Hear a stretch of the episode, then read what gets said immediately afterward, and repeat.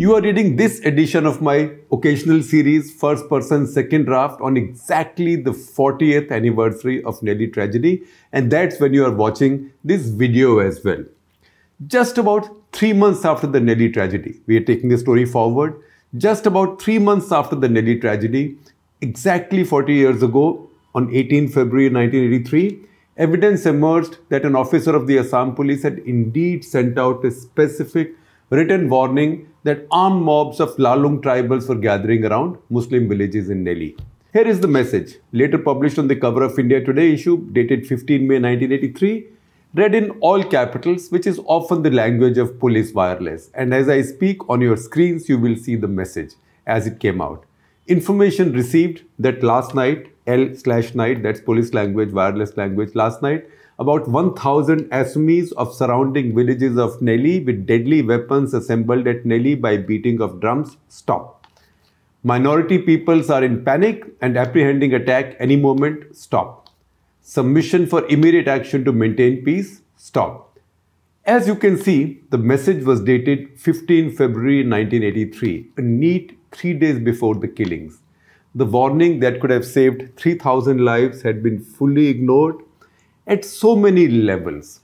There wasn't even an acknowledgement to him, the officer who sent this message. It was written, this message was written by Zahiruddin Ahmad, station house officer or SHO or officer commanding of Nowgong police station. In fact, in Assam they say OC, officer commanding. Uh, commanding. Many other parts of the country we, we are used to saying SHO or station house officer. This message had, had been sent to a lot of senior including the commandant of 5th Battalion of Assam Armed Police that, that was headquartered just 10 kilometers from Nellie. Also the police station of Jagi Road under which Nellie then fell, etc., etc. And a lot of senior seniors and stations around Nellie. As you would expect, this was the first communication to go behind the strictest secrecy as the cover-up began. This was a smoking gun and had to be somehow found. How we came to know of its existence and then found it is the story I'm telling you now. We are also doing something journalists rarely do reveal the identity of a source even, even after decades have passed. Remember, even Mark Felt, the deep throat as he was called, in Bob Woodward and Carl Bernstein's Watergate investigations, was outed when enough time had passed. In this case, 38 years have passed since the person passed away and I have the concurrence of Arun Shourie to reveal this.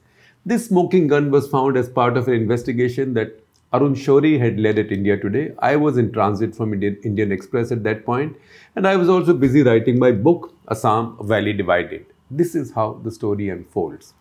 In mid April or maybe early April, Arun Shourie called to ask if I'd be willing to get involved in an investigation he was planning in order to fix accountability for this bloody fortnight in Assam that February. There was going to be no compensation, no payment, not even a byline, just a labor of love. Although gracious and generous that he is, he did acknowledge my contribution, that of some other colleagues in Delhi, including Coomi Kapoor, in the introduction of his article. The three weeks spent in Assam, mostly Guwahati, working with him were a big lesson on how important it is for investigative journalists to understand the processes of our government system, which he was a master of if something happened in one place, someone somewhere must have recorded it in such and such place too, to cover his backside if nothing else. Soon enough, we began vacuuming out wireless messages, secret notes, intelligence appraisals, all the things a desperate system was covering up. Most of these feature in his India Today story that you can read in the link that I'll be sharing with you with the description of this video. We spent days, in fact, mostly nights, speaking with top officials of the state administration, police, and intelligence agencies. Arun Shourie brilliantly played one emotion, and that emotion was remember, lots of people have died. One day there will be a reckoning. Somebody will be blamed. It could be you. That worked. We had heard from sources that there was some wireless message with a specific warning of Nellie. But we didn't know what it was, who it came from, and who had it now. Shourie's skill gave us a break. The Assam Police Special Branch was then headed by Samrendra Kumar Das, an IPS officer popularly known as Samar Das. He was an IPS officer of the 1955 batch. He was hated by the Assam movement leaders who saw him as the government's biggest loyalist.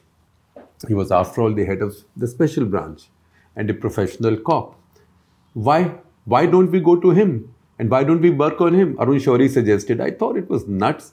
If he had this secret, would he reveal his own secret to us? Samar Das, as he was called, took pride in being a sterling interrogator, but he wilted under Arun Shourie's persistent, and I quote, But who was the head of intelligence, Mr. Das?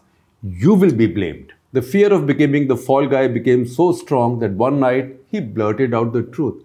We sent the warning, he said. Nobody bothered. We sent the warning. I have the evidence. Yes, there is a wireless, he said. Officer commanding of Nowgong sent it out, he said. Now we asked, pleaded, even begged him to give us a copy. He said he'd do no such thing. He was an IPS officer. How could he give us such a secret? He had told us something, but he wasn't going to give us a document. But finally, he told us where we could find it. So he showed us the way. The OC or SHO of Nowgong police station, Zahiruddin Ahmadi said, had a copy. He was deeply upset, that is Ahmad, he was deeply upset and angry, he said, and he had turned to piety. Das passed away in 1985, 38 years ago, and it's the first time we are mentioning his name as someone who pointed us to that vital wireless. It was for me now to find this wireless from Nowgong police station. Then we switch now to 2014. Remember, this series is called First Person Second Draft. So there has to be a second draft aspect to it.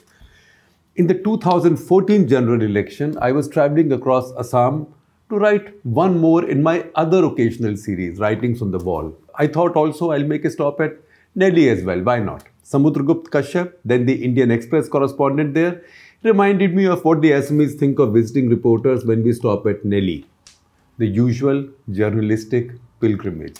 I knew the joke was on me, but for me it was a different kind of pilgrimage because I had memories to check out, find some places, people, find some references, time, place, people, etc., etc. That evening in the April of 1983, the day after that conversation at Samar Das's home, I had driven to I had driven to Nowgong it was dark by the time I reached the police station. The OC, Zahiruddin Ahmad, was not there, but somebody confirmed what Samar Das had told us that he had recently turned very religious and quiet. He had done nothing wrong. He was not to blame for anything. If anything, he had sent out a warning well in time and that had been ignored. Yet he felt the guilt of failing to prevent of failing to prevent the terrible massacre and was probably other policemen told us he was probably in the nearby mosque where he spent most of his time. I, I walked there to the mosque. It wasn't very far from the police station, very close, in fact. I walked there and found a lone, bearded, Maulana like figure hunched in prayer. I, I sat next to him, waiting. Once I caught his eye, I told him the purpose of my visit. I am not sure whether he already had tears in his eyes or if my presence made him cry. My presence and taking him back to what had happened in February. He said, Son, I would never betray police secret. But you have asked me in a masjid, and somebody must be punished for the death of 3,500 Muslims, which could have been prevented. So come with me. He walked me back to the police station and opened that logbook. Remember, this was 1983. There were no photocopiers in Nowgong. And in any case, who would let you take the logbook out of a police station? So I exposed two full films in my Minolta with an ordinary lens while he had the logbook open in one hand and the wire holding a tiny light bulb in flickering low voltage light in the quivering other because his hand was quivering. In, fact, even on the logbook, he wasn't holding it in his hand, he had his elbow down to keep it open. It is that facsimile that was published on the cover of India Today with Arun Shourie's story. O.C. Ahmad passed away nearly two decades ago. His son, I was told, teaches at a college this was a story of heroism, not betrayal. It must be told. At Nellie, I found Muhammad Noor Islam, 59 in 2014, the Maulvi of a new mosque, who talked to me about watching his mother getting killed in Ali Singha in the same 10 village uh, cluster, the same ill fated 10 village cluster. But his is also a story of resilience and revival. Two of his six children I found worked in Chennai and Kerala respectively. His oldest daughter was pursuing post graduation in Islamic studies in Shimoga in Karnataka. The other children were all studying, with two of his other daughters doing science at a junior college. What happened in 1983, he said, was politics. He speaks Assamese, but is originally Bengali from Mymensingha ancestry in Bangladesh, which has been reviled and stereotyped for nearly a century for its alleged land hunger and illegal migration. And I quote here Wheresoever the carcass, there the vultures will be gathered. Whither there is vacant land, thither goes the Mymensingha. This was written by who? This was written by C.S. Mullan, the British census chief in 1931. It became an inspiration for the anti-foreigner movement in Assam. Today, the same Mymensinghias at Nellie have rebuilt their lives and their children are definitely doing better than those of the Lalung tribals across the highway, across the new highway, who came that day with swords and spears and carried out a pogrom without comparison before or after, and for which, remember, nobody, nobody has yet been punished.